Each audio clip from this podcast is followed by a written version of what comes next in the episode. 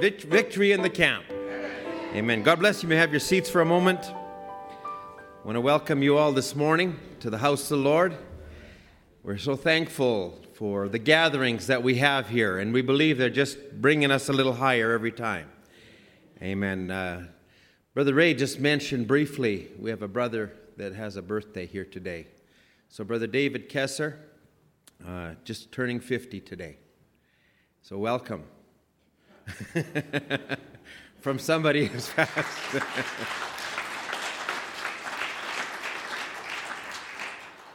Amen. Uh, we're all moving along. So, there's another brother here who has a br- brother David. It was yesterday, right?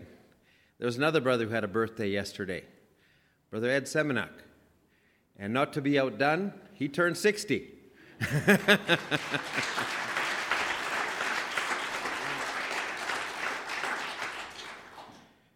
Amen. God bless our brothers. Just want to share a quick testimony. Uh, Brother Simon Lau, I'll just read it. We both want to give our thanksgiving in the congregation of the Lord. He's our refuge and strength and a very present help in a time of our need. We love our Lord Jesus. He's faithful and true. I lost my job on March 19th due to COVID 19. We were trusting in God, knowing that He's the only one who could help us. Then we heard the testimony of Brother Ron Spencer and saw his faith.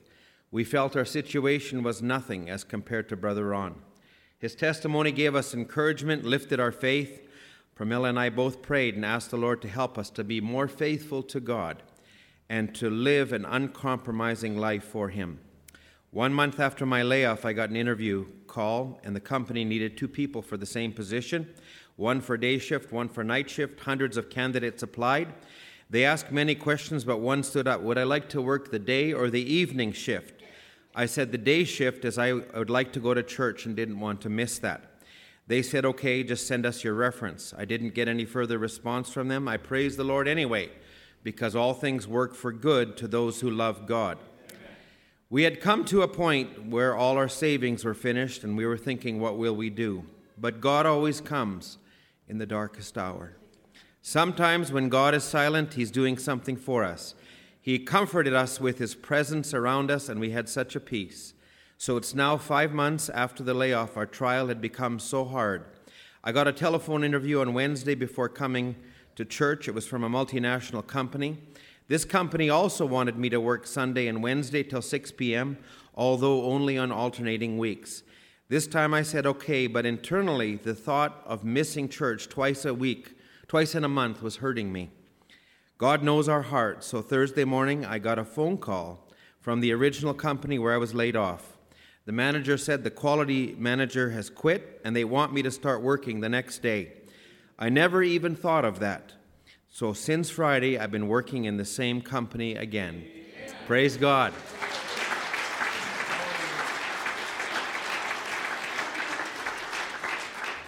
He also writes, he said, On Wednesday, Brother Max spoke on that which hath been is now. Coming from service, we were both saying, When God has done something once, he'll do it again, and he proves his word. Brother Ram said, Your job's not permanent, your house is not permanent, your car's not permanent. The only thing is our everlasting God. Seek the kingdom of God first, and everything will be added to you. No matter what comes with our jobs or due to COVID 19, God help us to have more fellowship, more and more with Him. God bless you all for praying, for your phone calls, for your visits. May the Lord bless you all a hundredfold. We love you, Brother Simon. God bless you, Brother Simon. We're happy for you. God is so faithful. He's faithful and true. We so appreciate Him. Well, we had a wonderful time on Friday. The Lord gave us uh, a great time out at the Nunwellers. We had an outdoor tent. We had to limit our numbers to 100. There was a lot of extra work. Many contributed, but I'd say it was worth it. And above all, God blessed us with good weather. And then the part that's always memorable is the Word of God. And we had our brother Kyle Morton. He was a blessing. And brother Kyle is originally from the lower mainland area, well, Vancouver Island, BC. He was at the work in Cloverdale. He helped to start a work in Victoria. He's out there laboring now in Victoria with the church there and the believers. I'd like to just say I've known Brother Kyle for many years, and what I appreciate about him, there's nothing pretentious. What you see in the pulpit is the same thing you get every day. He's the same guy on the basketball court. He's the same guy in the pulpit. He's the same guy when he's witnessing to somebody in the message, outside the message, wherever he is. And so we appreciate that. And we appreciate all the gifts that God has given us. And every gift is a blessing.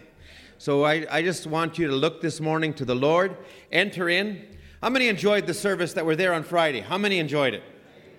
Amen. That was wonderful. We thank God for it. So let's stand together this morning. We're going to invite our brother Kyle. And I'd like to say, you know, he, every man has got a gift, but a, uh, we can look at the outside and we can appreciate the little things he said and how this happened or that happened. But there's also something that God wants to speak to us. So there's an outside part, remember, but ask yourself, what is God saying to me this morning? I, I, I was personally at the grad and I felt like, man, I need to, I need to graduate again. I, I don't think I've graduated from where I need to be. I, I wish I would have known half the things that he was saying two weeks ago. like, like it, it, I thank God for, for how he ministers and he speaks to us. So Let's, let's welcome the Holy Spirit this morning. I, I, I, just maybe, let's just change the order a little bit. Let's sing My Heart is Open. Let's, let's open our hearts. Let God unlock what we hold inside. And, you know, there, there's one person you can let it all go to. That's the Lord Jesus. He's here. Brother Kyle's family is here. We, we thank God for that. They, they drove all the way out. Let's just pull on the gift of God this morning. Let's let the Lord minister to us. God bless you all. Nice to have you all in church. We're just looking for a good time. Lord, my heart is open, and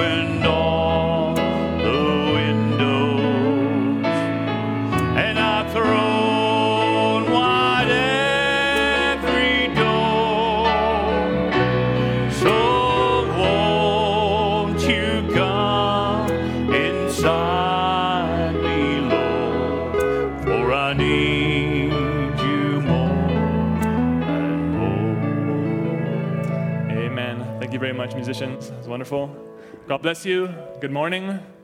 Hope you're doing okay. Amen. We're certainly happy to be here with you on this grad weekend. And uh, I've only been here once before in 2009 for one of your conventions. So some of you were probably here for that. I remember Brother Ron Maleva was here, Jim Namichi, Albert Green, Ron Spencer, and so forth. So that's the only time I've been here. So I'm a bit of a stranger here. But uh, some of your faces I know. I won't, I won't mention names, but I've met some of you at Bible Way Camp and things like that and at Cloverdale. So it's nice to be here again with you and uh, the new ones that I've been meeting this weekend. And I'm happy for the grads. Graduating from high school is a, a wonderful thing. I appreciate Brother Ed Hammermeister, his uh, friendship, and he's been to my house there in Duncan, him and his wife, and Brother Ethan, his son. So I appreciate them visiting us there in Duncan. We live in Duncan, and the church is in Victoria. Then I work in Nanaimo as a gardener for the school board, so um, I have a, a wife over there, I have a 10 year old daughter. My 10 year old daughter is five foot two, And uh, my son's seven years old, Simeon. He's a funny little guy. We love him. And uh, we're happy to be here. We appreciate this church. Amen. I'm, I'm a big fan of um, post prophet message history from 65 onwards. I really love um, knowing about that and studying that. My father in law came into Bible Way House in the early 70s, so he, shared a lot with me. And I know Brother Harold has labored much, and the church obviously is a part of that labor, so appreciate that very much.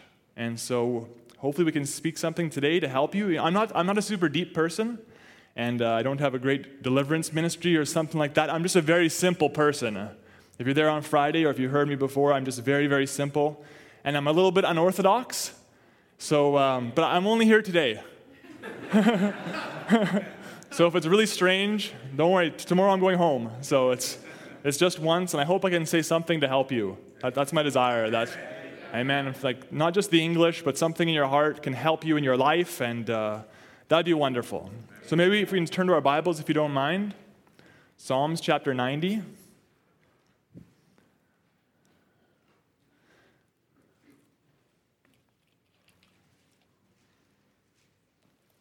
And we, um, we rent a building actually in Victoria, but they've closed it down because of COVID. So we've had to meet in a park a few times for church.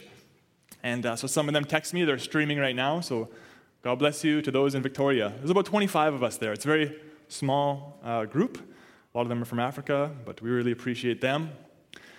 It's wonderful to be able to have a community of believers. They can pray together, share your burdens together. Doesn't mean it's easy, but it's, it's wonderful. so, Psalms chapter 90, if you don't mind, how about we just read the whole thing? Is that, is that okay with you? My Bible says this is a psalm of Moses. So, Lord, thou, from verse 1 Lord, thou hast been our dwelling place in all generations. Before the mountains were brought forth, or ever thou hadst formed the earth and the world, even from everlasting to everlasting, thou art God. Thou turnest man to destruction, and sayest, Return, ye children of men. For a thousand years in thy sight are but as yesterday when it is past, and as a watch in the night. Thou carriest them away as with a flood. They are as asleep. In the morning they are like grass which groweth up. In the morning it flourisheth and groweth up. In the evening it is cut down and withereth. For we are consumed by thine anger, and by thy wrath we are troubled. Thou hast set our iniquities before thee, our secret sins in the light of thy countenance. For all our days are passed away in thy wrath. This next verse I'm really stressing. We spend our years as a tale that is told. The days of our years are threescore and ten, and if by reason of strength they be fourscore years, yet is their strength labor and sorrow, for it is soon cut off and we fly away. Who knoweth the power of thine anger, even according to thy fear, so is thy wrath? So teach us to number our days, that we may apply our hearts unto wisdom. Return, O Lord, how long? And let it repent thee concerning thy servants. O satisfy us early with thy mercy, that we may rejoice and be glad all our days. Make us glad according to the days wherein thou hast afflicted us, and the years wherein we have seen evil. Let thy work appear unto thy servants, and the glory unto their children. And let the beauty of the Lord our God be upon us, and establish thou the work of our hands upon us. Yea, the work of our hands, establish thou it. God bless you. Let's have a word of prayer if you don't mind. Precious Lord Jesus, we love you. Father, it's a great privilege to be able to gather together. Lord, may you just do a work in our midst, Lord. Let, let gracious words come forth, Lord, not just from my lips, but by your Spirit, Lord, in, into our hearts, Lord. Something gracious, and Lord, may we be able to ponder these things as we as we hear them, Lord, and may they change our lives, Lord. Make us more like you, Father, not just like we think we should be, but make us more like you, Lord.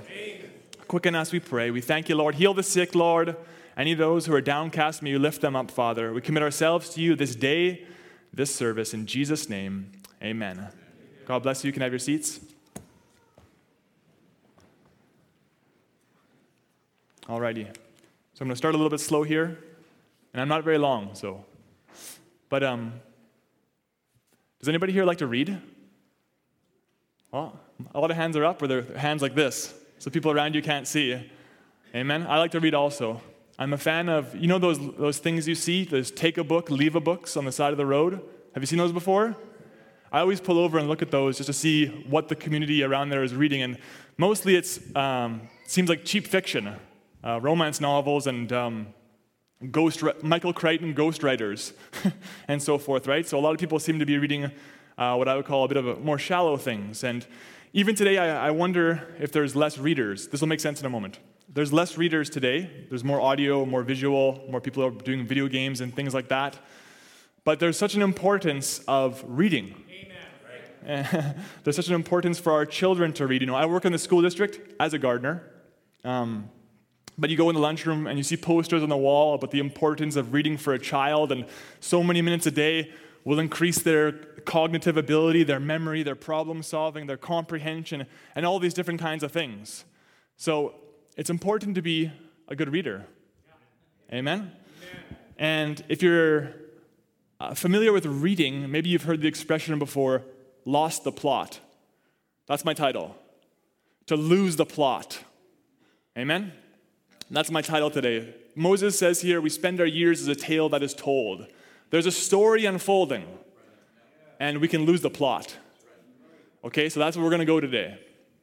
And uh, I think it's very, very critical subject. And um, yeah, so I'm not necessarily going to be speaking of plot, the definition, but it's more of an expression. To lose the plot is to become confused. You don't understand what's going on, and you may not know how to act. So you've lost the plot. You don't know what's going on. You're confused. You don't know how to act. You begin to act in a, a wrong way. Okay? So, you know, a plot, they could say, is it's a, a, plot is a series of interconnected events within a story. You know, intro, rising action, climax, falling action, resolution. I'm not going to go into that. And in the story, you have characters, you have theme, you have conflict, you have point of view, you have setting. There's so many aspects to a well written story layers upon layers upon layers of depth. Of, if, if, but you have to be a good reader. And so then you have to pause and say, okay, what, what does that mean? Let me get the old dictionary out. Hallelujah. I have an old big brown Webster's dictionary because I heard Brother Branham say, you know, I went to my Webster's dictionary. So I went and bought as old a one as I could find because I wanted to have one like his. right? So there's an importance of being a good reader scholastically, but spiritually also. Amen? Amen? And so that's where we're going to go today. And so the world has obviously lost the plot because God has a story. God is the author and finisher of our faith. Okay, and the world has lost the plot, but we just as easily can lose the plot also.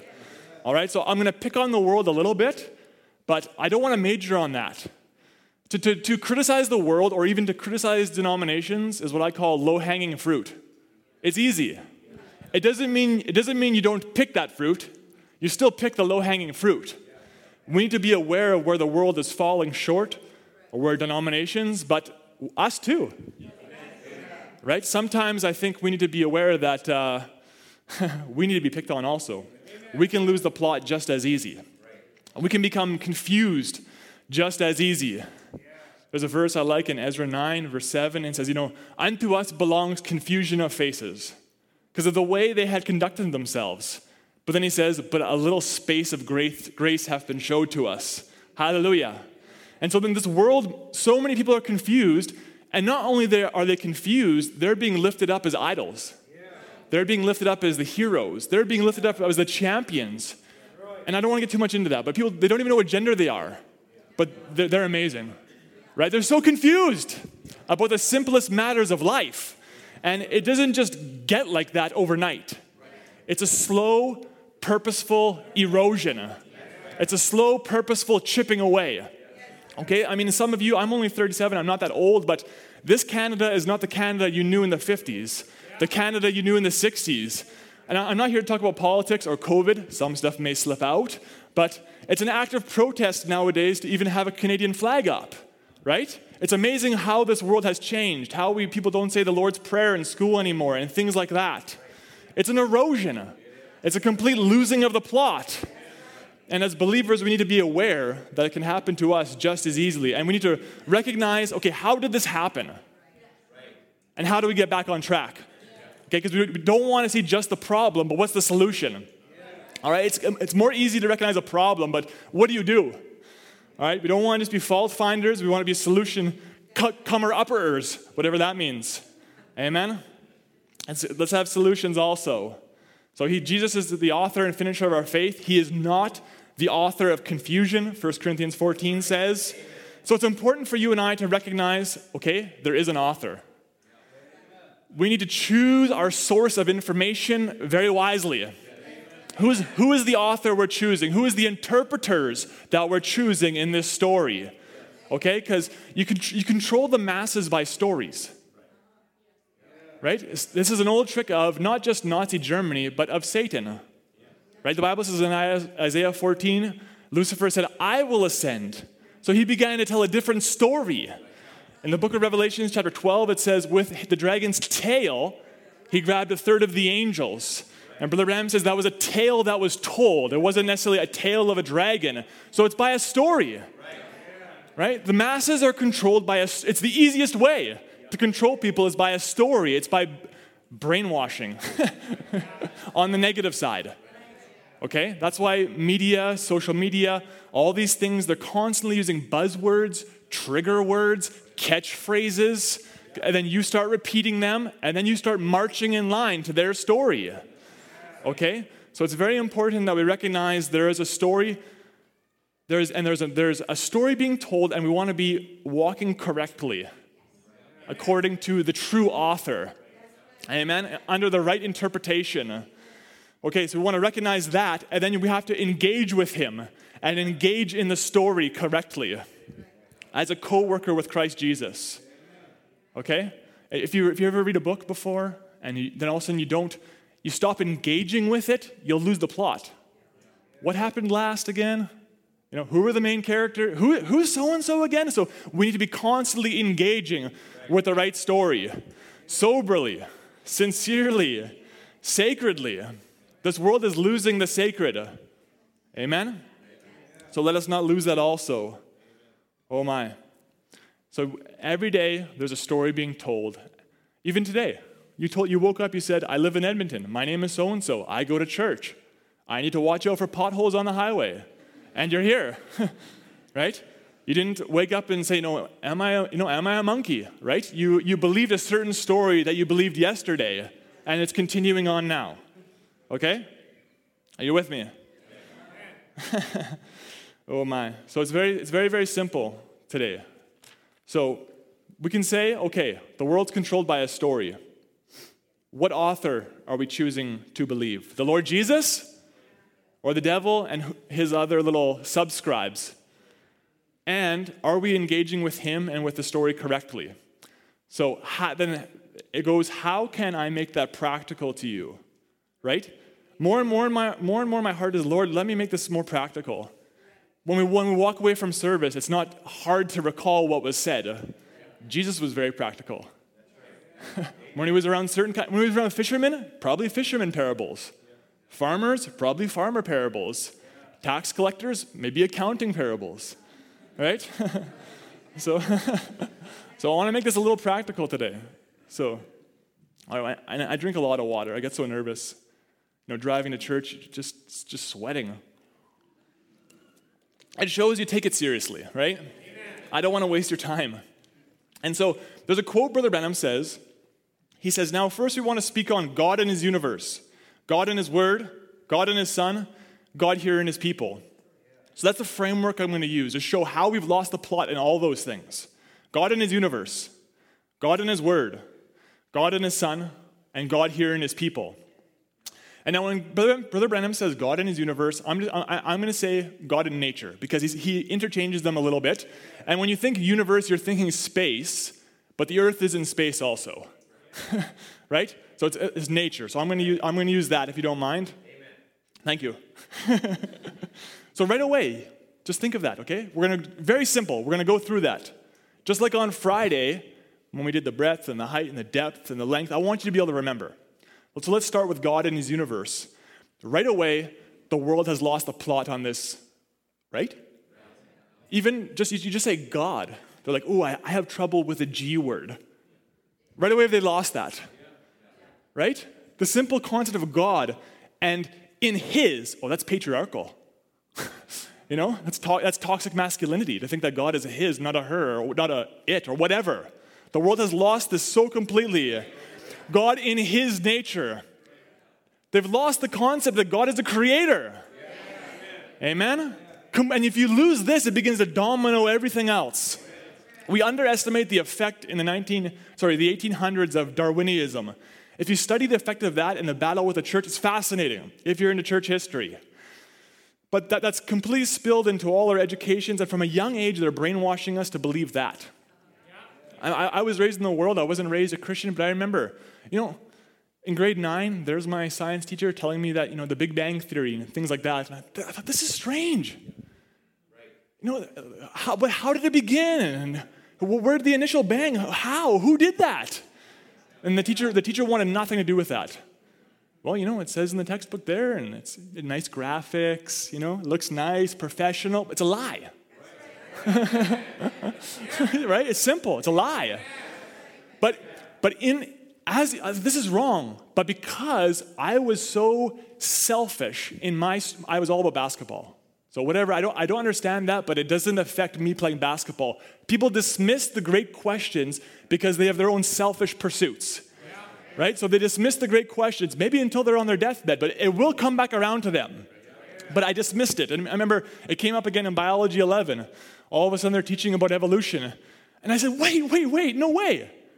Right? In the textbook, a dog came from a dolphin and all. I said, this is not how it is.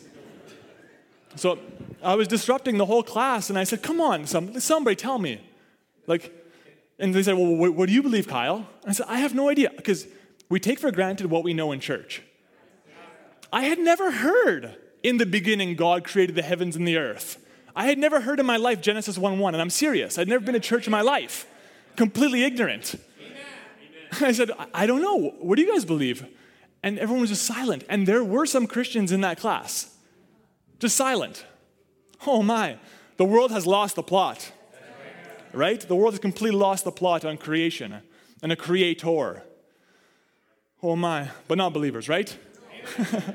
now, as I'm going to get into here, we can believe it, but then engage, engage with it. Okay? It's one thing to believe it, nothing to engage with it. All right. so it's important for us to not lose the plot on this. I mean, how much did the prophet love nature? I say that that's, that's my first Bible, you know? I saw God in nature. Oh my. So the world has lost the plot. They don't believe that the animals are made of God. You know, you just say, you know, I'm a son of God. Like, what? You're a Homo sapien right? You're descendant of the Cro Magnon man and all this kind of weird stuff. So rather than, all of a sudden, rather than engaging with God and his universe, they're teaching people to engage with matter in mutation. Right? What a purposeless life is that? It's just a random sequence of mutations from one thing to the next, ending up in people kind. Sorry, a little joke there. but we are reaching a critical mass of confusion. mystery Babylon. It's confusion. And everyone is drinking the wine of her wrath. Right? But as a believers, we need to make sure that we're not. And we can say, Brother Kyle, this is obvious. Like, of course we believe this. But how much do we engage with it? And this is a bit of a sidestep for a moment. But how much do you engage with nature? Right? We're so, like, even right now, we're in a building, then we're in a car, then we're in a store, and then we're in our house, and we thank God for those things. But we're so little in nature. You look at the, pro- the prophets, like John the Baptist, I mean, a guy like me, I, I just love it. Camel fur, wild locusts and honey, wild locusts, not market sold locusts. right? And that kind of lifestyle produces a certain kind of life right? And we can't live vicariously through the prophet either, right? So a certain kind of lifestyle produces a certain kind of life. And it's important for you and I to engage with nature. and you don't have to go out somewhere majestic all the time. It can be somewhere just really simple. There's a path behind my house, and uh, I walked down there and I just sat by this little uh, bridge and I was just watching the trees because I knew some owls lived there. So this, this is nothing fancy you won't find no tourism magazines pointing you to this bridge. But it, it's beautiful, and it's all around us, and it's free. right? And I was just sitting there. Know, when you're, oh, I'll get there in a minute. But I was just sitting there, and all of a sudden, here comes this owl and lands on a branch, and uh, he begins to, on the, on the tree, this big maple tree, was a rat. Sorry, I know some, I say rat, and people, Ugh. but I just watched for about 20 minutes this owl chasing the rat on the tree. And it was breathtaking. Like, there's so much uh, drama that's taking place in nature that we miss, right? And oh, I don't want to just appreciate it on a photo, and I, I don't want to appreciate it just on uh, some nice quote, but to get out in it and to engage. Amen. It's so healthy for us. Amen? Like, when you're out in nature, you'll either, and, you're, and you can quiet yourself, you can turn off your phone, you're either going to hear, Adam, Adam, where are you? Or don't you want to walk with me?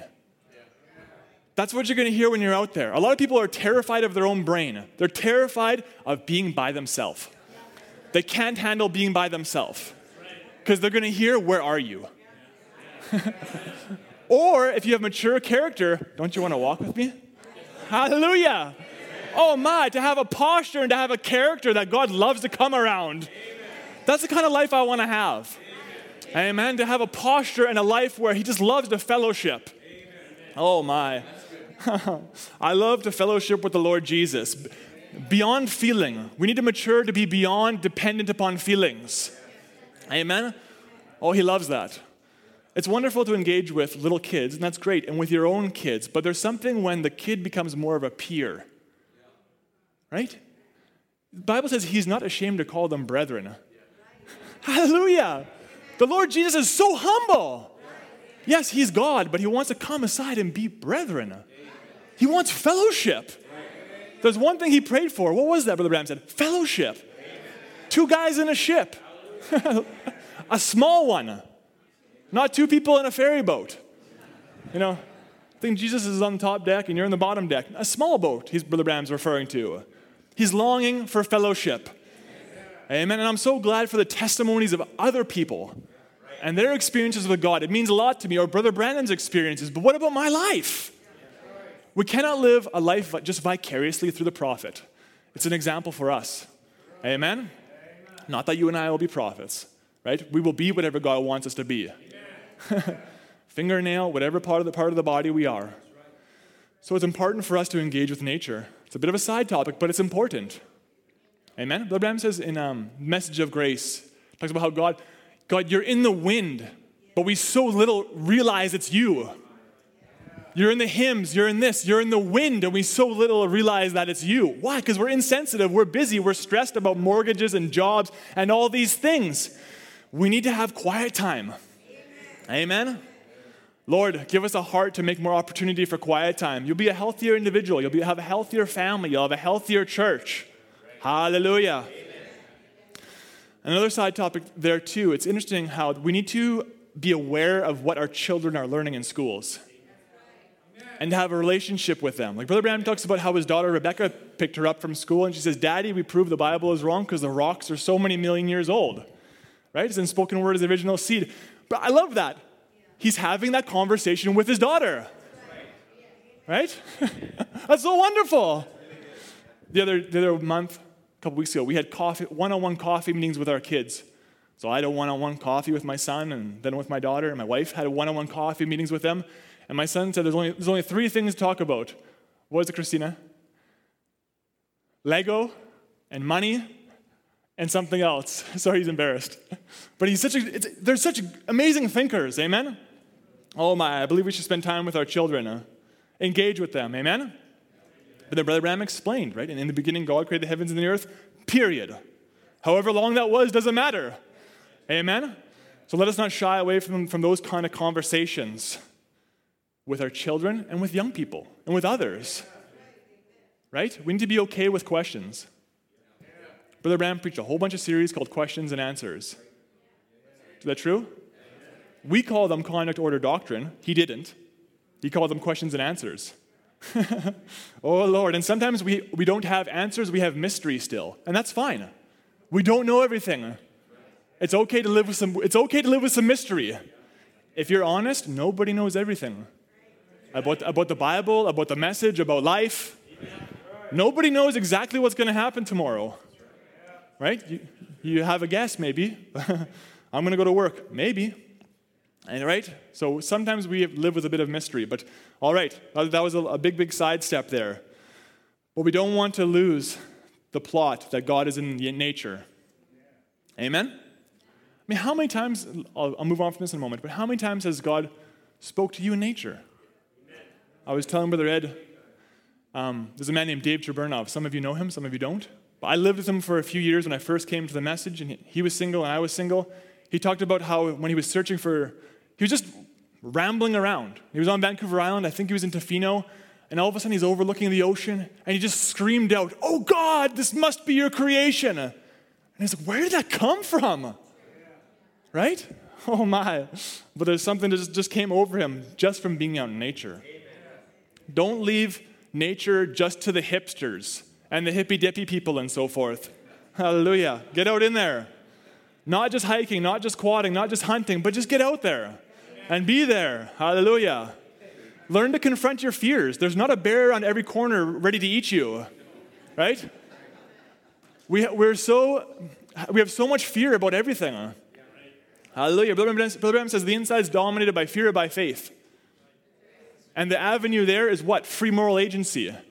So we need to have our free moral agency more working with being dominated by faith. Hallelujah. Amen. There's not a bear around every corner to get you. it's probably a squirrel.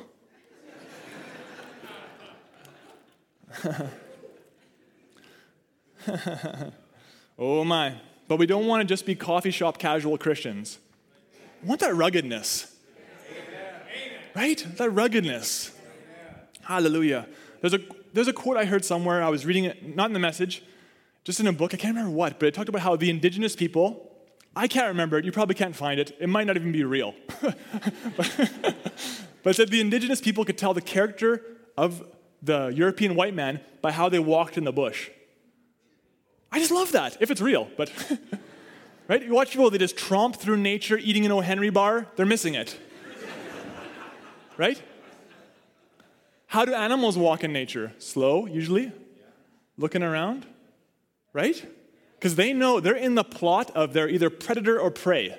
They know who they are. They haven't lost the plot, right? But how do we engage with it? What's our character like? All right, is that enough for that one? God in His nature. Amen. It's more simple. But the next one, God in His Word. Hallelujah. God in nature, God in His Word. The world has lost the plot in this. It's obvious, right?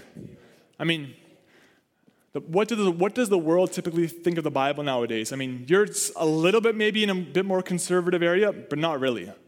it's pretty liberal here. And uh, at the most, the world might say that um, the Bible has some good things in it or something like that, but usually they attack it as being unscientific, myth, hate literature, a tool of the empire, and so forth. They attack the Bible all the time. But I love it. Hallelujah. And it's important for us not to lose the plot uh, with, with God being in His Word. Amen? As I said before, people used to say the Lord's Prayer in school. Right? It's heavily shaped Western civilization. You, there's much you can't really understand about history if you don't understand the, the Bible. Everything becomes richer if you have Bible, some Bible knowledge. Is that true? Okay, I was in English class, English literature in grade 12, and you know, to understand classic literature, you need to know the Bible. Shakespeare knew the Bible. All the, these great men, they knew the Word of God. And I remember we read that William Blake poem, Tiger, Tiger, burning bright in the forest of the night. What immortal hand or eye could frame thy fearful symmetry? Familiar to anybody? Anybody? No? William Blake. Tiger, tiger. Then it goes on. When the stars, later on, when the stars threw down their spears and watered heaven with their tears, did he smile his work to see? Did he who made the lamb make thee? So it's, it's, it's, it's, it's full of Bible types. Who made the tiger? Did he also make the lamb? Speaking of like evil and the devil and Jesus Christ.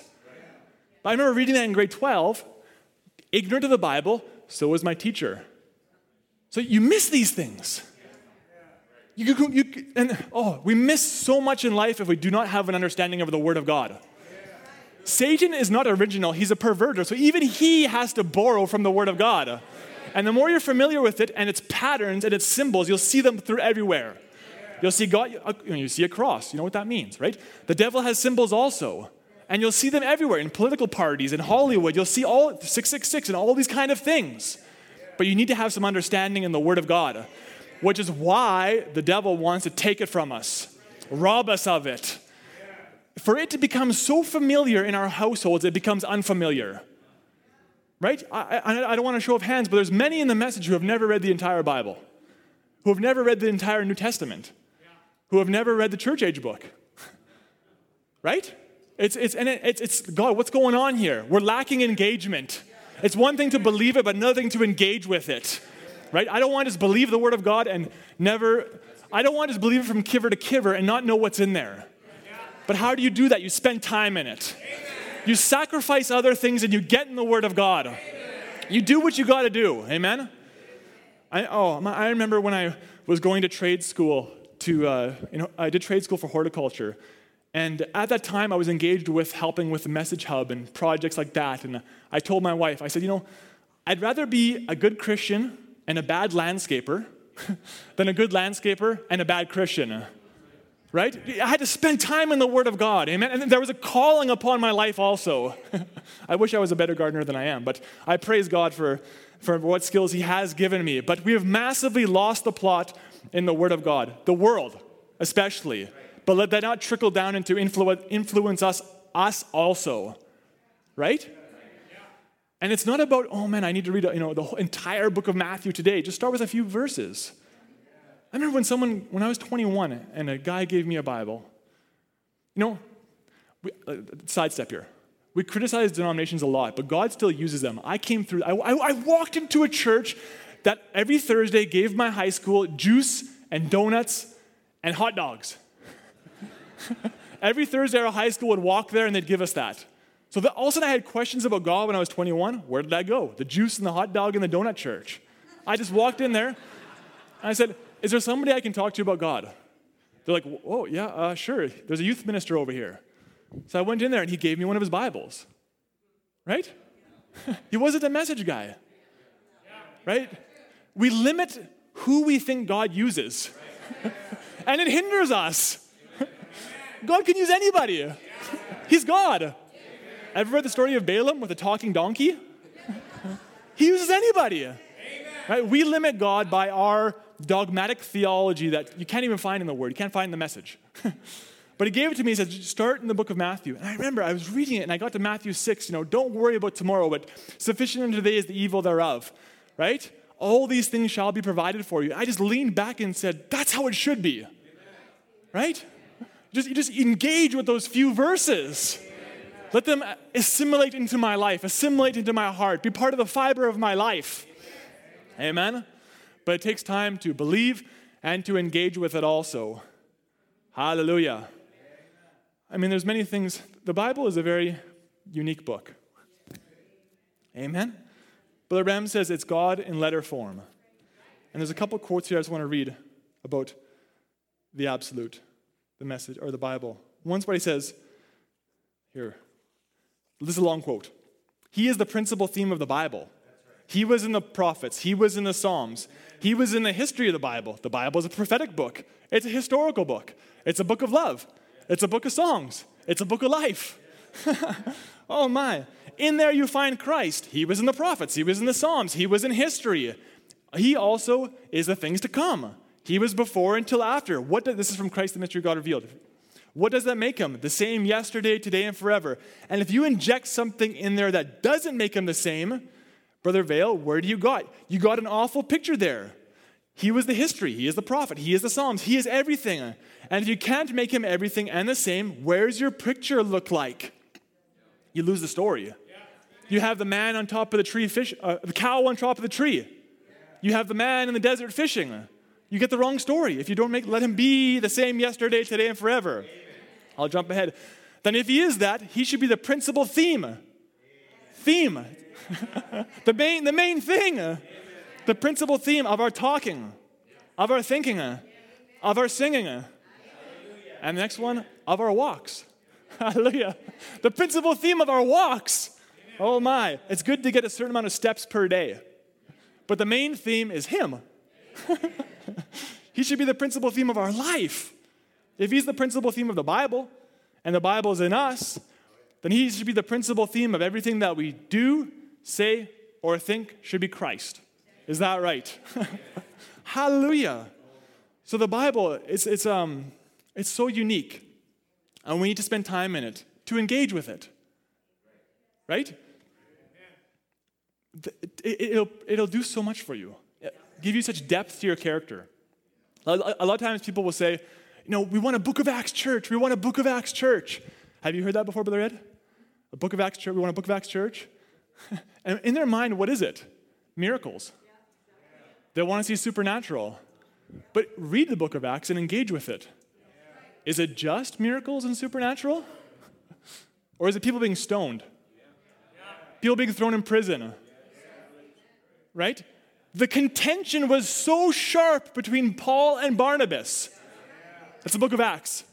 The contention was, it's not the love was so deep, it was the contention was so sharp. So we want a book of Acts church. Maybe you're in it, but you don't realize it because you're not engaging with it enough. Right?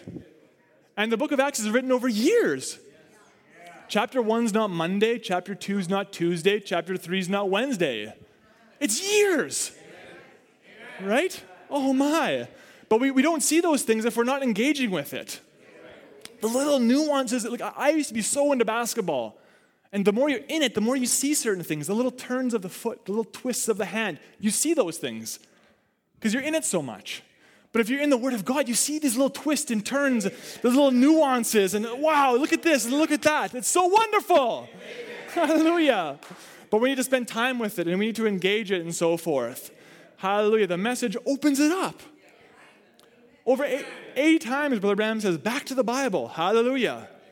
And so I think it's important for us. How do you get deeper in the, the love of God? Read the Word and pray. And in that quote, he's referring to the Bible. There was no message books to read at that time. Read the Word and pray. Deeper in the love of God. Read the Word and pray. oh my. But it, we hear those things, but we maybe believe that, but it's time to engage with them. Brother David Iverson, one time, he said in Seattle, he said, The Bible is not just a dusty old book. I just love that. It's, it's simple, but it just sunk in my heart. And he was going through about how the, the miracles that David did, so did his, his mighty men did very similar things. And he was just going, and it was just, it just so warmed my heart and touched my, my life, you know? So we want to make sure that we're in, engaging with the Word of God. Just because the world's losing the plot, let's not lose the plot. Amen? Spend time in the Word, spend time in the message. And it's important. You're a big group. There's lots of social things you can be doing. But you need to spend time with God. Right? That's, that's so important and so neglected.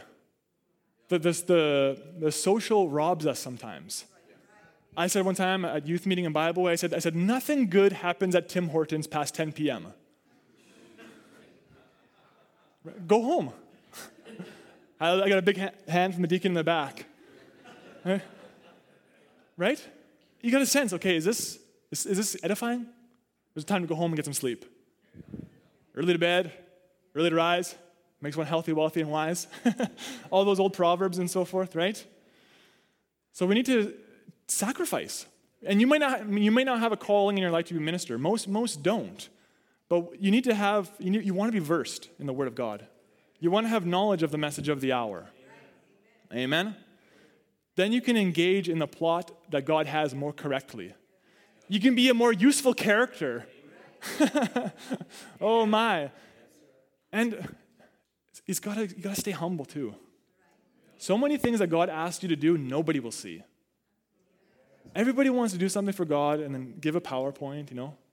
I went to the grocery store and I was witnessing to somebody, and there they are, you know. So many things we do for God, nobody will see.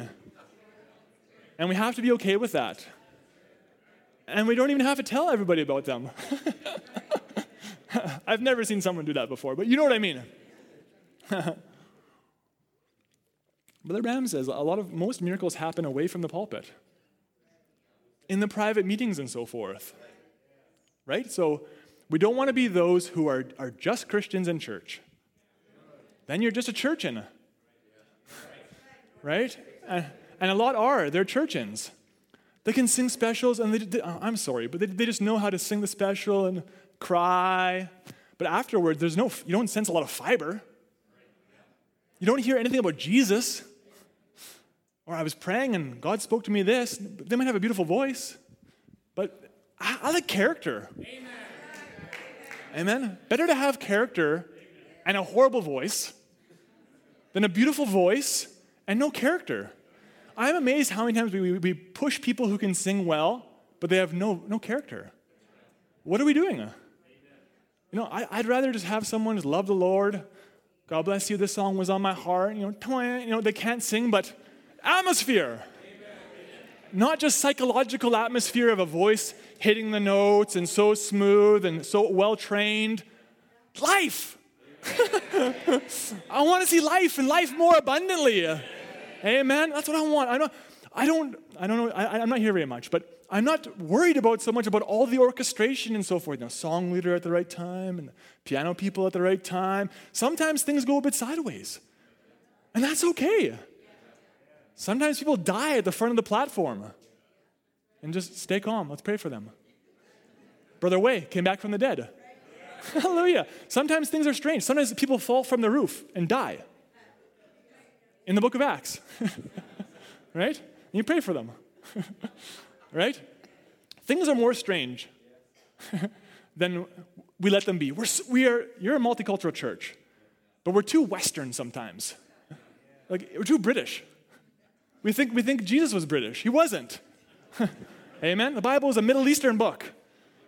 Hallelujah. And sometimes we try and force everybody that what the Western way is the right way. The Western way is great, it's fine. But there's more to it than that. Amen. And I don't want to just be dead set Canadian, though I'm thankful for it. But Lord, use my nature, use my background, use my history. Don't let me be paralyzed by my, my uh, birth nature and my, the, the raising of uh, how I was raised and so forth. Amen. Hallelujah. So let's not lose God and His Word. Let's not lose the plot on that. And don't be overwhelmed so many people have they've started to read it and failed. The first five pages of the church age book are probably the most well read in the message. right? It's a sacrifice. And it takes, it, it takes some learning to get in the zone. Right? Like I, I, I said to Brother Ed or whoever, but you know those people who ride bikes down the road with thin, thin tires? It looks horrible to me. but if you do it, that's fine, whatever. But there's something about that or jogging where all of a sudden you get into the zone. And you're not even, you're not even looking at people laughing at you. You're just in the zone. And there's something about getting into the zone of the word. At first, maybe you're, you're trying to find a comfortable seat and your water falls and things are awkward, but then you get in the zone. And God talks and you listen. And you fellowship. Hallelujah. You're, you're right, Lord. I was wrong about that. My attitude about this is horrible. Thank you, Lord, for coming to me. Hallelujah. We justify our behavior by comparing ourselves to others. I want to justify myself based upon his interaction with me. Hallelujah. Don't let me set my standard by my peers around me. Lord, let me set my standard for my life based upon your individual pattern and design for me. Hallelujah. And I'm not, don't, we don't just want to be clones and copycats and so forth. So there's a little bit of, a little bit of side side moving to that, but don't lose God in His Word. Amen? Spend time with it, engage in it, and so forth. Because if you lose God in nature, God in His Word, you're not going to be operating in the plot of God that well. Right? oh my. The champion, the people they lift up as champions today, the Richard Dawkins, the Sam Harrises, and so forth, people who have completely lost the plot, but they're being lifted up as heroes. Amen? And those who find themselves well versed in the plot, it could get harder for us. Right? Watch hate speech laws come in more and more, and things like that. We don't know how hard it's going to get. Lord, give us wisdom. We don't know how tight Romanism is going to get. In Victoria right now, we're meeting in a park. Right? Like, you might have to. You don't know. You don't know. That's why it's important to love the Lord, have a relationship with Him. Amen. Lord, navigate my life with me, Lord Jesus. Don't let me be. Kyle, Kyle, where are thou? Let me be. Walk with me. Amen. Hallelujah. All right. We're going to move on here. God in his Son. God in nature, God in his word, God in his Son. Can you see how the world lost the plot on these? Okay, I'm just using that quote of Brother Branham quotes, as a framework. At the best, the, the world will probably say that Jesus was a historical person. At the best, maybe, right? Or they'll say maybe he had some good, good points. Some of his teachings were pretty interesting. But will they say that he was the Messiah, virgin born, performed miracles, resurrected from the dead? Probably not. The world probably won't give you that. And liberal churches don't believe that either. Liberal churches don't want to sing about the blood. They don't believe in the virgin birth. They don't. Right? So there's a slow erosion, a losing of the plot that we want to make sure that we don't lose also concerning his son, Jesus Christ. Peter says he hath made this same Jesus both Lord and Christ. Hallelujah. Amen. Just have some quotes here. I'm going to go through in a minute. But the world has lost the plot in the Lord Jesus. And it's important for you and I not to lose a plot about him. Again, for him not to become so familiar, he becomes unfamiliar. You know, for God to love the world, he gave his only begotten Son, and who should believe with him shall not perish but have everlasting life. It's just so common, right? But engagement, depth, appreciation, sacredness, right? We can lose it. Or maybe he, he makes it into our songs, but help it into my heart and into my mind and into my life. Hallelujah. He is the principal theme. Hallelujah. And it's important for us to recognize him as the main character. He's the main protagonist. All those Old Testament ones, they reveal something about him. Amen. The main character of the Bible is not Shamgar, right? We appreciate Shamgar, but he's not the main character right? We don't always talk about the ox goad and all these kind of things. Every once in a while we talk about it, but he's not the main character. It portrays something about Jesus Christ. Amen. And I think it's very important that we recognize that. And it's, it's, it's easy to slip in the message where we don't recognize how important and how valuable he was. Okay? I'm reading a couple scriptures to you, but I, I find this is my point of view, my observation is we don't appreciate what he did for us on the cross enough. We don't understand it. And the next one's God and his people, and I'll, I'll connect these two. But we do not value the cross enough. We don't value the blood enough. The, the literal death of Jesus Christ, the literal death of God who came down, virgin born, raised among us, and died for us. We don't appreciate it enough. But there's nothing else that can purchase our salvation but that blood. Amen. Nothing. By grace are you saved through faith, Amen. and not of yourselves, not of works, lest any man should boast. He paid the price. Hallelujah. And we forget that. The devil is very, very good at trying to get us to forget the main parts of the story. Right? It says here in Ephesians 1 7, in whom we have redemption through his blood, the forgiveness of sins according to the riches of his grace. In whom, Jesus, we have redemption through his blood, the forgiveness of sin. That's Ephesians 1 7. Ephesians 2 13 says, I'll, I'll go to verse 12. That at the time you were without Christ, being aliens from the commonwealth of Israel, and strangers from the covenants of the promise, having no hope, and without God in the world. But now, in Christ Jesus, you who sometimes were afar off are made nigh by the blood of Christ. There's no other way for you to be united to be made nigh but by the blood of Christ. You and I were Gentiles, clubs on our back, as it were but he broke down the middle wall of partition between the Jews and the Gentiles. Hallelujah! Through his blood. Nothing else. Oh my, do we realize that? There's no one else, no other way for you and I to enter into that common commonwealth. Hallelujah. Uh, Romans 5, verse 8. But God commendeth his love toward us, in that while we were yet sinners, Christ died for us.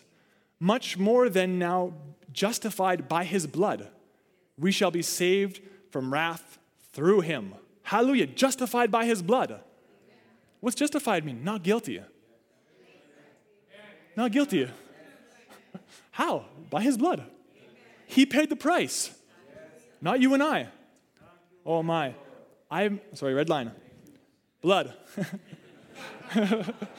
so many people struggle with condemnation. We're going to connect these two because they don't understand how they're justified. They struggle with guilt their entire Christian life because they're looking at their works, not his work.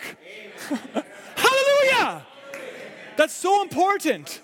And I find in the message we're losing that a little bit. We don't recognize the value of what he did for us. I'm so glad God sent a prophet, but Jesus Christ died for me, died for you, nobody else. And the prophet so understood that. Hallelujah. Colossians 1, verse 20. And having made peace through the blood of his cross, by him to reconcile all things unto himself. By him I say, whether they be things in earth or things in heaven, you that were sometimes alienated and enemies in your mind by wicked works, yet now hath he reconciled. Hallelujah. How? By the blood of his cross. There's no other way. Hallelujah. There's no other way for you and I to receive the token, which is the Holy Ghost. Because he paid the price by his blood. You get the token of the Holy Ghost. It's simple. It's not complicated. You know, people struggle. You know, do I have the token or don't I have the token? the message has the answer. It shows us, if you li- just listen to the token messages. What's critical for a believer to have? The token. You can, you can have your charts about the seven seals, and that's wonderful. You can, you can have your charts about the trumpets, your charts about the vials, and all these kind of things, and cause great fusses about what you think of these symbols. But do, do they have a token? What's the point? If we're not Christians, if we're not born again, Amen. we're just a bunch of knowledge. Right? It's wonderful to have knowledge of these things, but not at the expense of being born again. and you're not born again if He didn't die for us. Hallelujah! Oh, I'm so glad for that. I don't think we appreciate it enough. It's such a burden. That's my point of view. I don't live here, but that's my point of view by my limited observation. I've traveled a little bit, Europe and the States and in China and so forth. But we, we have such a storehouse of wealth of information in the message. We get overwhelmed sometimes. And we know we like this quote, and we like this quote, and we like this quote, but we don't understand how they come together. We become lost in the quotes, and the quotes are good. But we need to understand how they apply to my life. And what's the main thing? What is the thing if I miss, I'm gone? Right? I, am so glad. Don't get me wrong, please, for the seven seals, all that kind of things. Wonderful. Hallelujah. But to be born again. Hallelujah. Oh, by the Lord Jesus. There's another verse in Hebrews 10, verse 14. For by one offering, he hath perfected forever them that are sanctified. And says the verse above, sorry. But this man, after he had offered one sacrifice sin for sins forever, sat down on the right hand of God, from henceforth expecting until his enemies be made his footstool. For by one offering he hath perfected forever them that are sanctified.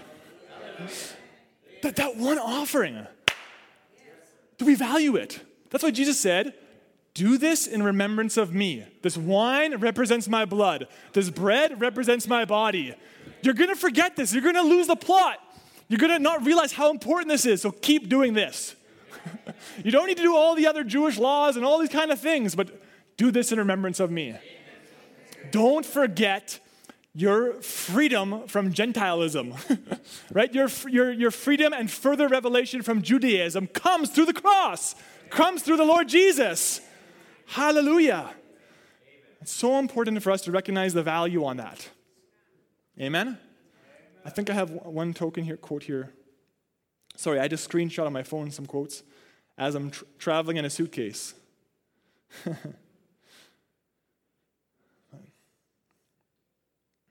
the token messages are my favorite, if, if you want to know. Those are my favorites. Said, if anything was absolutely ordained of God outside of those seven seals, it's that token message, Brother Branham says. So I think I'd have it here somewhere. Oh, I don't have that one. I have a book here.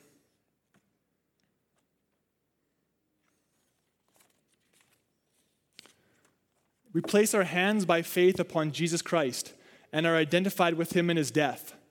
Not only in his death, but if we are accepted, we are identified not only in his death, but in his resurrection.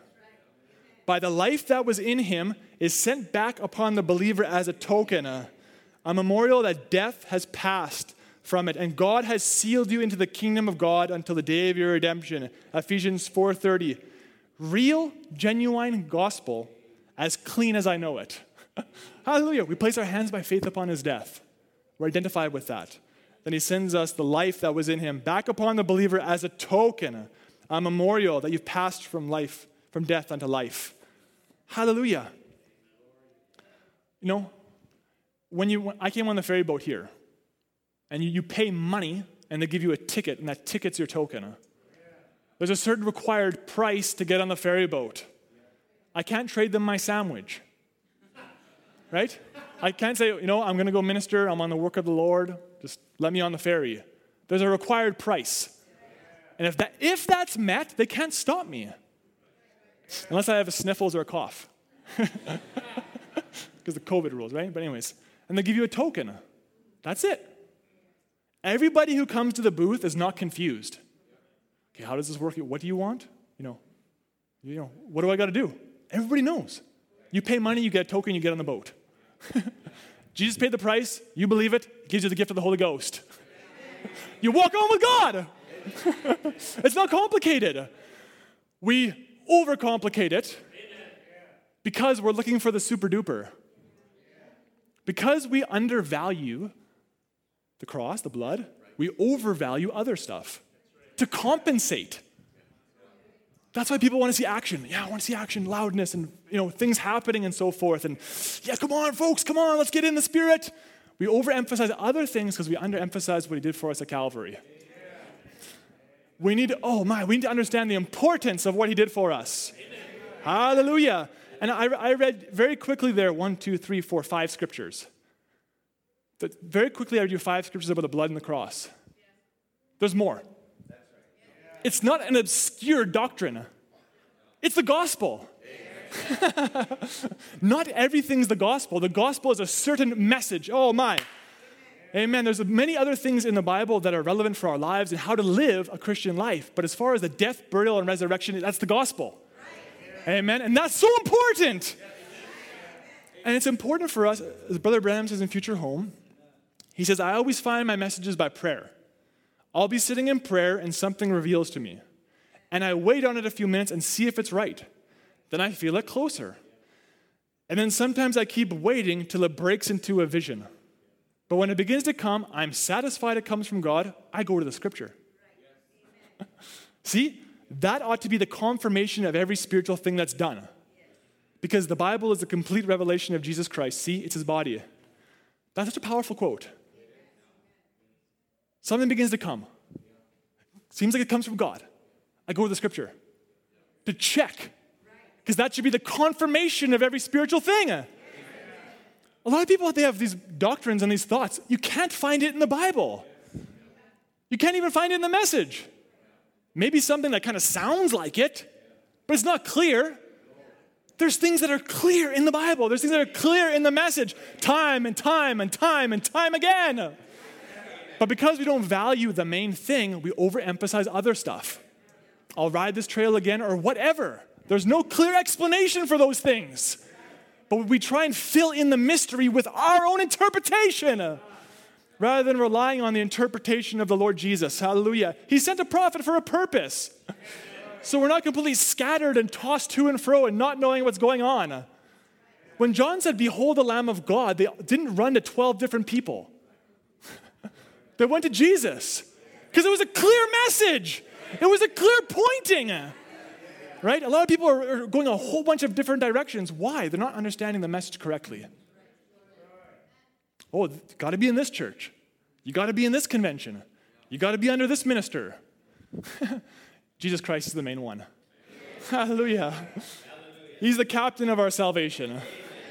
I'm not the captain, Brother Ed's not the captain. He's the captain. Amen. Amen. And let's make sure we allow him to be. He's so, he's, the Lord Jesus is very humble. There's a quote I think Brother Branham says, If, you, if all you give him is second place, he'll take it. Give him third place, he'll take it. he deserves first place, but he's so humble. But Lord, let me allow you to be where you're supposed to be. right? For my own good and because for his goodwill and pleasure. Hallelujah. There, was, there was no man worthy to open the book. I turned and I saw a lamb. Who does that represent? The Lord Jesus. oh my. Let's not lose the plot on the Lord Jesus, where he becomes like a just a historical figure. Right? Or like he did his work, but we have the message now. It's not, it's not that. The value of this. Without that, there's no this. Without Christ, there's no seven church ages. Right? Without him, he's the same yesterday, today, and forever. Right? The theme of every apostle was Have you received the Holy Ghost since you believed? and people say, Well, your brother Kyle, full obedience to the whole word of God entitles you to the token. That's a quote. But it's not a full quote. Hallelujah. Right? People use that to put such a heavy weight upon people. Full obedience to the whole word of God. You got to obey the entire message or you won't have the token. That's a heavy burden. Full obedience entitles you to the whole word of God. He, Brother Branham says right after that, how do you do it? Peter said, repent and be baptized in the name of Jesus Christ, and you shall receive the gift of the Holy Ghost. The token. Hallelujah. Obedience. Repent. Amen. Be baptized in the name of the Lord Jesus, and you shall receive the gift of the Holy Ghost. There is nobody who's walking in full obedience to every single jot and tittle that God would desire. He's too perfect. nobody. In every thought and deed, there is complete perfection, and God's like, there's no flaw. All of us are so flawed. Unless you like have a very strange view of yourself that you're not flawed, which would be amazing, we're all flawed. We're, we got to stop trying to Photoshop our lives because we're nervous about being justified. I got to look good, talk good, think good, you know, and never let an evil thought come into my mind. How does that work when the greatest battle ever fought is in your mind? Never let an evil thought come into the greatest battle. You can't stop it. Because the devil, you're fighting, we wrestle not against flesh and blood, but against principalities, powers, and darkness, and rulers, and wickedness in high places. Hallelujah. But you stop them from building nests. Amen? Don't make it comfortable for the devil in your mind. Oh, this is just, I'm a loser and I'm no good. Yeah, just hang out around here, you know. Let the birds just live and keep telling me I'm a loser, keep telling me I'm no good. And I, I said one time, what happens when you have a nest? Eggs. More birds. More birds. So if you allow those certain things to nest in your mind, you'll get more more crows or magpies or whatever. Hallelujah. oh my, be vigilant. You are not a loser. you are not no good. Amen. The Lord loves you as you are. That's why He died for you. And He's not expecting perfection in the flesh. So many times we try and make the cocklebur into wheat. But your cocklebur nature. The Brother Branham says the token, the earnest, is a down payment. So we need to, be, eh, we need to engage. Or, we'll be confused, condemned, and so forth. Our bodies will be redeemed one day. But the Holy Ghost is a down payment. It's the earnest money. but you still have Cocklebur to deal with, which you need to try and bring it under subjection. And it's not always easy. Some of our Cocklebur natures are pretty wild. right? Lord, help us. Amen. Amen. Oh my. But the Lord Jesus, God in his Son, let us not lose the value of that. Amen. I am not the main person. You're not the main person. Shamgar is not. Right? The fivefold ministry is not. The prophet's not. These are important characters, but they're not the main person. Amen? And that's not disrespectful to say that. We need, to, we need to bake the greenness out of us where we're okay to not create idolatry where it doesn't need to be, or, or to overemphasize things that don't need to be overemphasized. But it takes a baking of the greenness of our lives. And sometimes we just get used to doing things a certain way and we think this is truly the best way of doing things. But maybe there's more. Maybe there is. Maybe we've gone through stages in the message. What stage are we at now? We're at the, the post criticism stage, the post humble pie era, and so forth. It's a unique stage. Like some of you who came in the 70s, this is my notes tonight, some of it. Some of you came in the 70s, it was different than it is now. It was let's start printing and transcribing books. Let's start sending this around the world. Spoken words publication started after right, Roy, Roy Borders started printing books and so forth. It was a different stage. Right? It was. And we're at a different stage now. we need more of the greenness to be baked out of us. If we get to the last stage. You okay? A few more minutes? Seems like you're doing okay? I think I'm, I'm like an hour right now. I don't like being long winded. I think I've said a lot, but God in his people. Last one. God in nature, God in his word, God in his son, God in his people. And this is important. Not just God in his people, general, or the group, but God in you. right? We need to be able to differentiate between the group and the individual. Group is made up of individuals, but we don't want to be an individual hiding amongst the group. We become pitchfork experts, right? Christ in, Christ in you, the hope of glory. You know? right? and we all want our champions. We want our Sauls or our Davids to go before us. What about us? Well, Christ in me. The blood's just as applicable for my life as yours. As Brother Ed's. Same Holy Ghost that I received. That, this is the one spot the token lays over your soul. Hallelujah. I like that one. it's the same token for me as it is for him. My life's a bit different. Brother Branham talks about from the human grab bag. We're, a bit di- we're all a bit different. And that's okay. We don't got to expect everybody to be exactly the same. We have to give people freedom to be different. And that's hard to do. And people, freedom to grow. When you first come into the message, I mean, you're just on fire, maybe, but you don't know everything. Just encourage them to grow. Don't tell them, now you got to do this, and you got to always wear black socks, and you got to do this, or whatever your rules are. Let people grow. Amen? And understand that you were made a certain way for a purpose. Brother Branham one time was shooting, and he was mad because he couldn't hit the bullseye every time. And he said he went behind back and he was crying. And he says, God, why am I like this? Says, you were made thus for a purpose. But his other friends were just, you know, yeah, you, know, you missed by a foot. Wow, this is so great, right? They didn't care. They weren't made that way. And you're made thus for a purpose also. You're probably not made to be a global prophet. you're probably not. Would you agree? Maybe there's some here, I don't know. probably not. You're made to be an influence in Edmonton right now. Christ in me in my high school right? Christ in me as a gardener. Perfect? No. But relying on his perfection. his perfection for my perfection. Hallelujah. Oh, be therefore perfect as your Father in heaven is perfect. Through the blood. Amen. Hallelujah. So it's important that Christ be in us, not just the group. Amen? It's important for Christ to be in the bride but even in every church, and I, I know this is offensive to some people, but there's three kinds of believers in every church. And you, you treat everybody like a believer, but you, but you need to have wisdom also.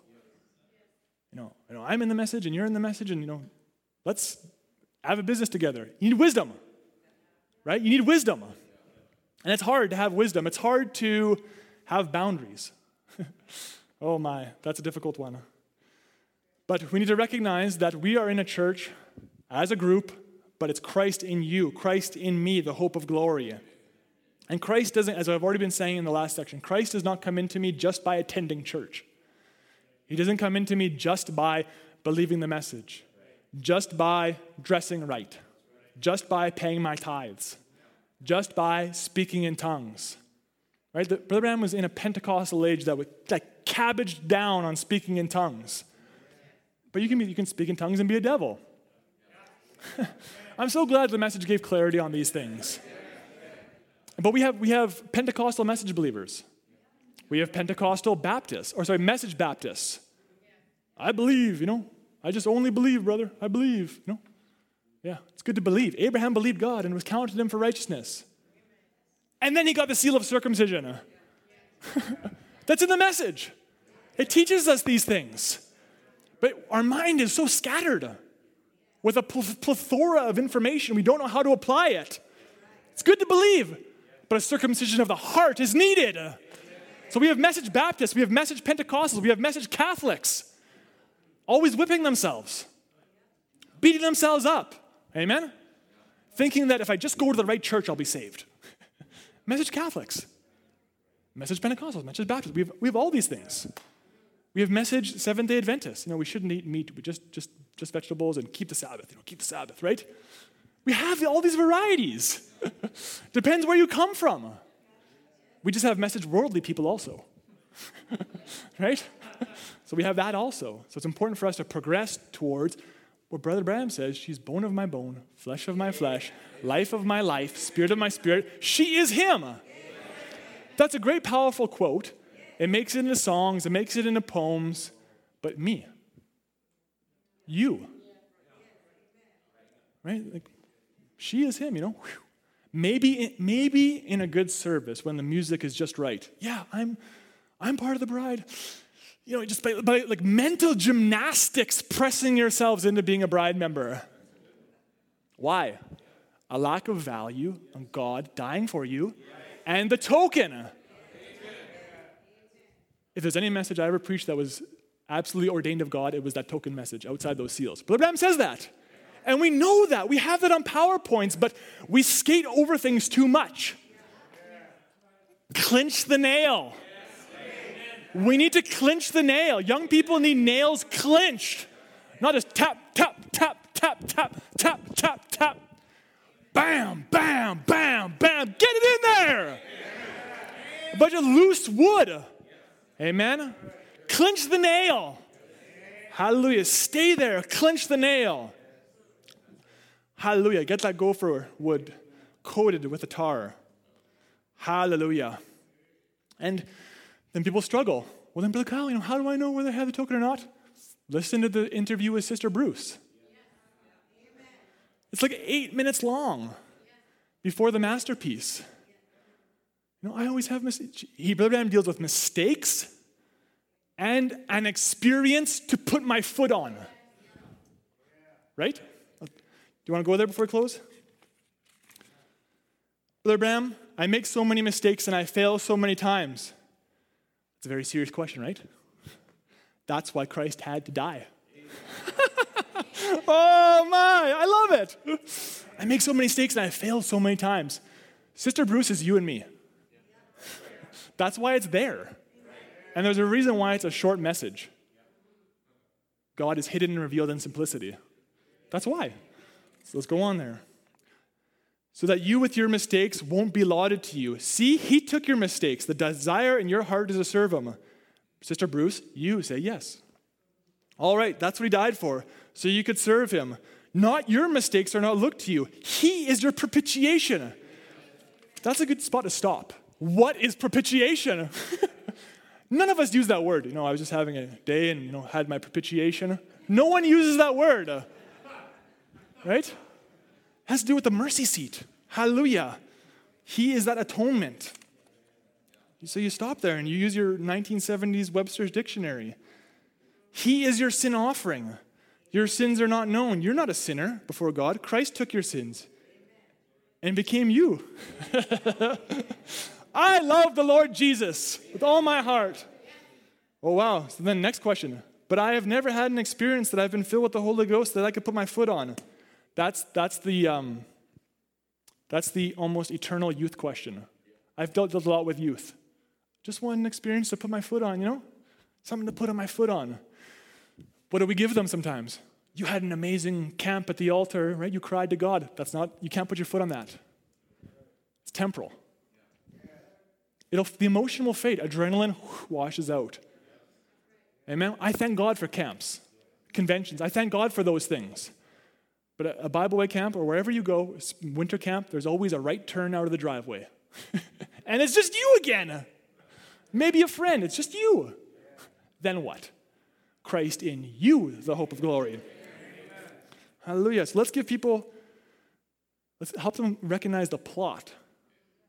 What's, what's been said? I've never had an experience I could put my foot on. All right. Notice this. Ordinarily, a human being is born in sin, shaped in iniquity, come into the world speaking lies. That's two verses from the Psalms blended together. That's the nature of a human being. Sister Bruce says, yes. That was your nature. It changed once, but what changed it? Christ. Amen. There you are, sister. That's it. That's it. Right? You were a certain way. Your nature and your desire changed. That's it. Right? You want an experience to put your foot on? There it is. Whether it was on this certain day and this certain hour, ah, did it change? Praise God. Hallelujah. Then you have something to put your foot on. He changed. But you have to soak in those things. The, about, about Him coming and dying for you, being your propitiation, your sin offering. Don't just listen to the you know, uh, you know, some people put it on 1.5 times faster because they want to say, you know, I listen to you know one message a day, you know, keeps the devil away. You know, all these kind of slogans that don't necessarily work. I'm talking about reality. The, I'm talking about the real Christian life. I'm only here for one day. Maybe we're here in the evening, I don't know. I might get sent down the road early. But I like things practical and simple. I'm a gardener. I want a tree planted there. I plant it there right? There's nothing super complicated about my job. I don't do great equations and calculations about, you know, these kind of, you know, I want this there. Okay, I'll put it there for you. I like things simple. Amen? Amen? So people, I preached in Belgium, Max was there. I knew I met Max in Belgium. But man's checklist versus the token. We all have a checklist, you know look like this, do this, act like this, believe, you know, you have a picture of the prophet in your house, you have a picture of Sunset Mountain in your house, you have this checklist to feel like a believer. Doesn't mean you're a believer. It means you're conforming to a certain way that people have lived in the message. Doesn't mean you're a believer. right? oh my. And this I know this steps on some people's toes because it's so unorthodox, but we need some unorthodox people right now. Amen. We get too starchy sometimes. Sermons can become predictable. right? Conventions can become predictable, right? Last service, run the race, fight the good fight, you know? You can predict things. We need the Lord Jesus. The unchanging God working in unexpectable ways. That's a message. the unchanging God working in unexpected ways. Some people think, you know, Brother Branham does say you get what you expect. You, God meets your expectation. Absolutely. Right? But, that, oh man, we, we cabbage down on one side sometimes. Did everybody in the Bible always get things they expected? No. So there's two sides. Oh my, God, give me wisdom to be able to hold two thoughts that seem contradictory. You can't, but they're together. God, give me wisdom. But we would cabbage down and we attack based upon one side. Oh, Lord, help us. Amen. The contention was so sharp between Paul and Silas. That's the book of Acts. The contention is so sharp over some quotes sometimes. Amen. We need to step back. Lord, I'm just going to check my pride at the door. If I'm wrong, I'm wrong. And if I'm right, I, am not going to force you to accept I'm right. Say, God bless you. you. Think about it. And if you realize I'm right, you don't got to come kiss my feet. If, if any of us are right, it's because of the Lord Jesus and the grace that's been given unto us. You know, you know, God, you know, God gave me that revelation about the seventh seal in the 80s. Ooh. You know? Yeah, oh, I've known, I've known that for a long time. Wonderful. It's because God showed you. Right? We're, we, you know, I'm a message theologian. So what? Be humble. Show me your character, not, not the size of your brain. In Satan's Eden, it talks about the worship of the devil and the man made intelligence and so forth. And what's the world moving towards right now? Artificial intelligence. Right? Oh my, they're worshiping the, the creations of their brain because they've lost the plot completely. They're so confused. but one glorious day, this story will be over. Right? He'll take it like a garment and put it away. but we're here for a purpose. As I said at grad, you know, the world's evil, the world's evil, the world's evil. It is, but God put you here. And there's other believers who have had it worse than we do now. I'm not going to talk about COVID and all this kind of stuff, but there's been believers who came up through. Uh, does anybody here study church history? I mean, the martyrs and so forth in China, Korea, wherever, Europe and so forth, even just the, the, the reign of communism in countries like Russia, we've, we're just soft. As I mentioned, sorry, at dinner, Brother Branham talks about I don't want to cut my finger with a soup can and give a testimony. He talks about the emperor who wanted that battle scarred veteran to ride beside him. And he says, I want to be battle scarred. But we've become soft. We have, right? You look at some of you, just think about your grandpa or your great grandpa. They were tough. Like my mom's, sorry, my wife's mom immigrated from Holland to Ontario. In the first few weeks, they lived in like a chicken coop. Right? You know, we need homes, not hate. Can you live in a chicken coop? Right? But those, those are people who didn't, weren't super entitled. They were rugged. We're going to survive. We're going to make do. God's with us. We're going to turn this horrible farm into a wonderful farm. We're going to work hard. They were rugged. And skill and ruggedness keeps fading as technology takes its place. So the same thing can happen in spirituality where we allow technology to take the place of character. Websites and all sorts of things are fine, but not at the expense of character. God give us character. Character is revealed by your works. It's the real you on the end. It's the aggregate sum of your personality is your character. That's molded by suffering. Nobody likes suffering. You know, myself included. Like, if I can just avoid all suffering, it'd be wonderful. but you'd have no character. You'd, and the more your character is molded, the more your fellowship with the Lord gets better. If you find you, you, are plateauing, say, Lord, you know, there's probably some suffering coming for you. Because there's more for you. Amen? Hallelujah. So we're going to wind it up here. Maybe musicians can come. But what, what saith ye to these things? Are you aware? Or am I aware that God's in nature, God's in His Word, God's in His Son, God's in His people, God's in you and I? Amen? Hallelujah. I'm so glad the message gives such clarity on these things. If you want some homework in your moleskin journal, go write down God in nature. Then how much do you engage with it? God in His Son. How much do you believe it and engage with it? God in His Word. How much do you believe it and engage with it? And it's not about just, you know, beep, one hour, to engage here. It's, it's a posture, as I spoke about on Friday. God in you. Hallelujah. Listen to Sister Bruce interview. Maybe go look at some of those token messages. Just that's my advice to you. Amen. Do you want to stand and sing a song with me? I'll sing one song and I'll turn to Brother Ed. Is that okay? Do you know the song, The Love of Jesus? is so wonderful with the hand motions? Do you know it? You don't know it? Now, there's one thing me and Brother Ed have in common. We're fantastic singers.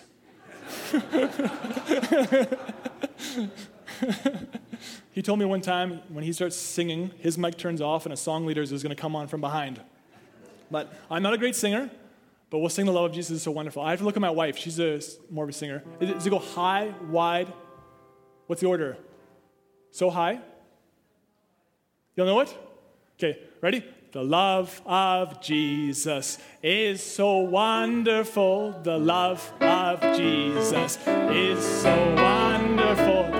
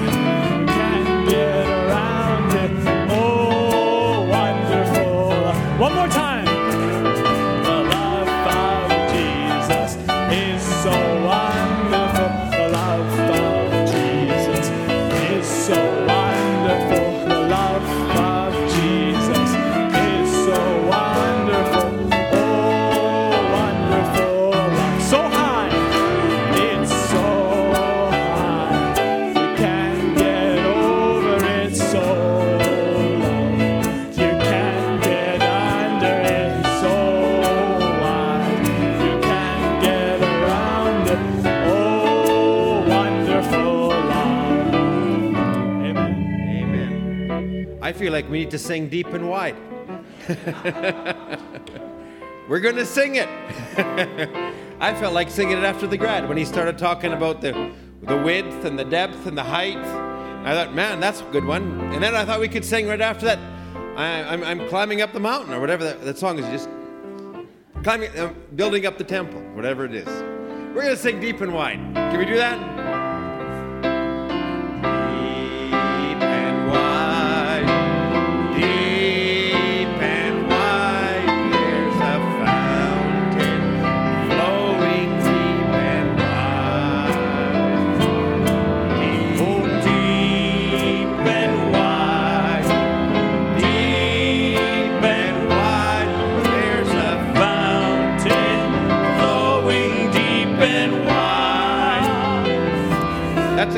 COVID song because you can measure real good that way.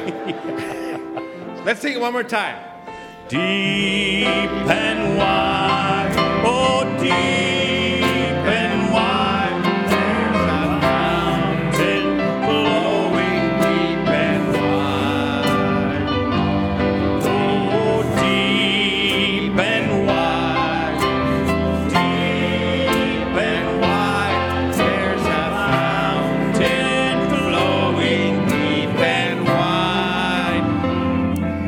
they could turn the camera around on all of you as you're singing that song. It is glorious to behold. I was watching the balcony, I was watching back there. It was it's wonderful. Wonderful, wonderful Jesus is to me. Oh, wonderful, wonderful Jesus is to me. He's counselor, prince of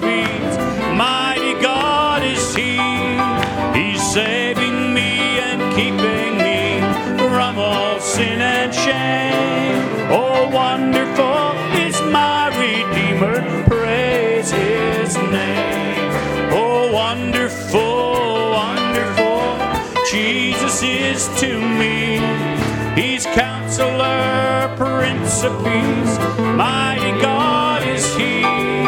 He saved me and keeping me from all sin and shame. Wonderful is my Redeemer, praise His name. Isn't he wonderful? Amen. We thank God for the simple message, the uncomplicated message that we've received. But we're human beings and we make it complicated. Have you ever felt sometime, ah, I'm lost in this all and I'm it's it's complicated and I can't understand all of this and what's going on? I, I we need Brother Kyle at a time like that. How many appreciated the message this morning? Amen.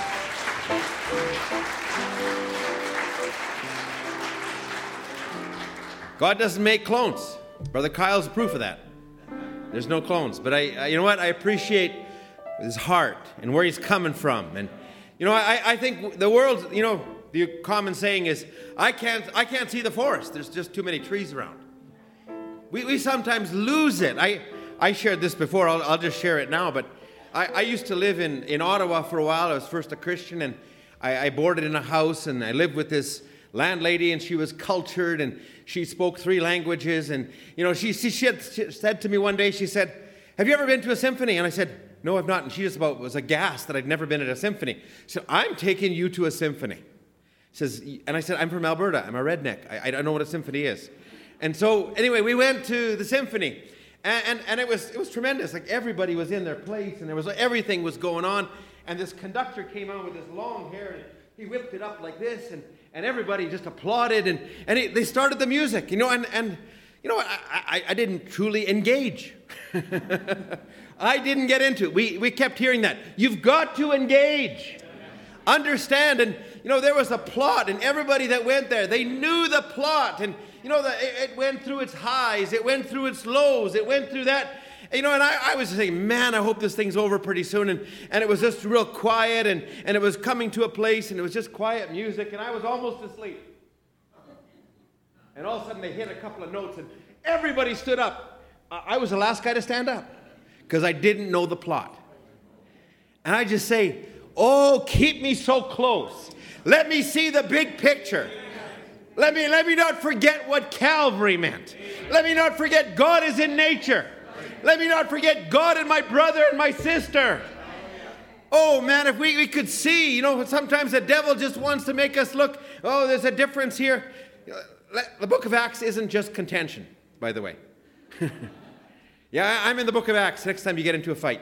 No, no, that's not what it is. It was, we got to bring a balance to that. The book of Acts is also brothers who died for others and, and who gave themselves, and it was Christ coming into the church. My, we, we thank God for it. So we need to see the big picture. Don't lose your vision of Jesus. Let, let's, let's, let's sing that. Don't lose your vision.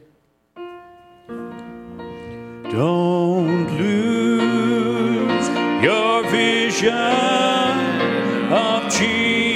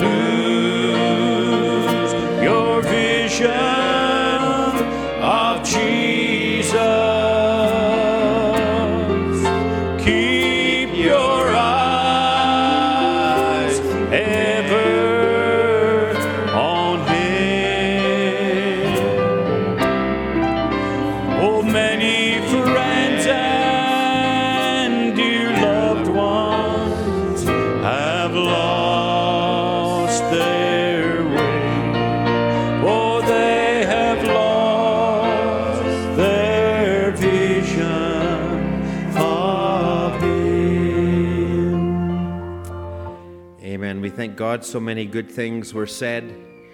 And no, Brother Kyle speaks fast, but just if you want, you can go back and listen to it. It was refreshing the other day at the grad. And, you know, he asked a question. There was, there was a question asked to all the grads, actually.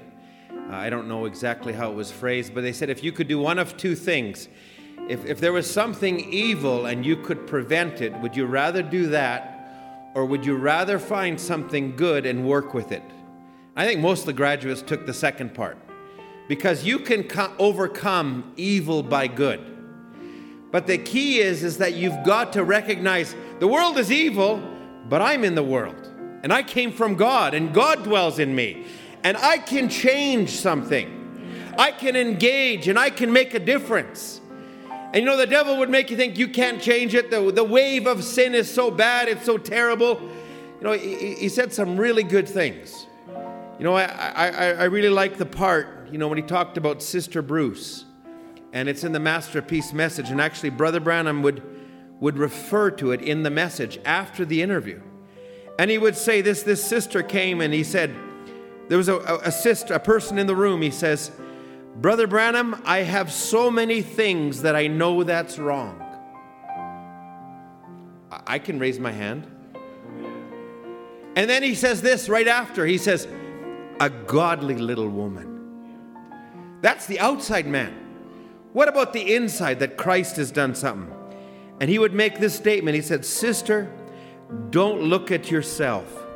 It's just what your desire is and what you try to do. And if you really love the Lord, you try to serve him with all your heart. Then all your mistakes is hid in the blood of the Lord Jesus. See? He made a way. Oh, that, that does so much to me. How many times have we slipped or stumbled or fallen? But there's a blood, there's a perfect one. Amen. We thank God. I want to sing a verse or two. I was thinking as he was saying about the plot and the story, and I want to sing, This is my story. This is my song, praising my Savior all the day long. I believe it's blessed assurance. Let's just sing that and then we're going to close in prayer. Blessed assurance, Jesus is mine.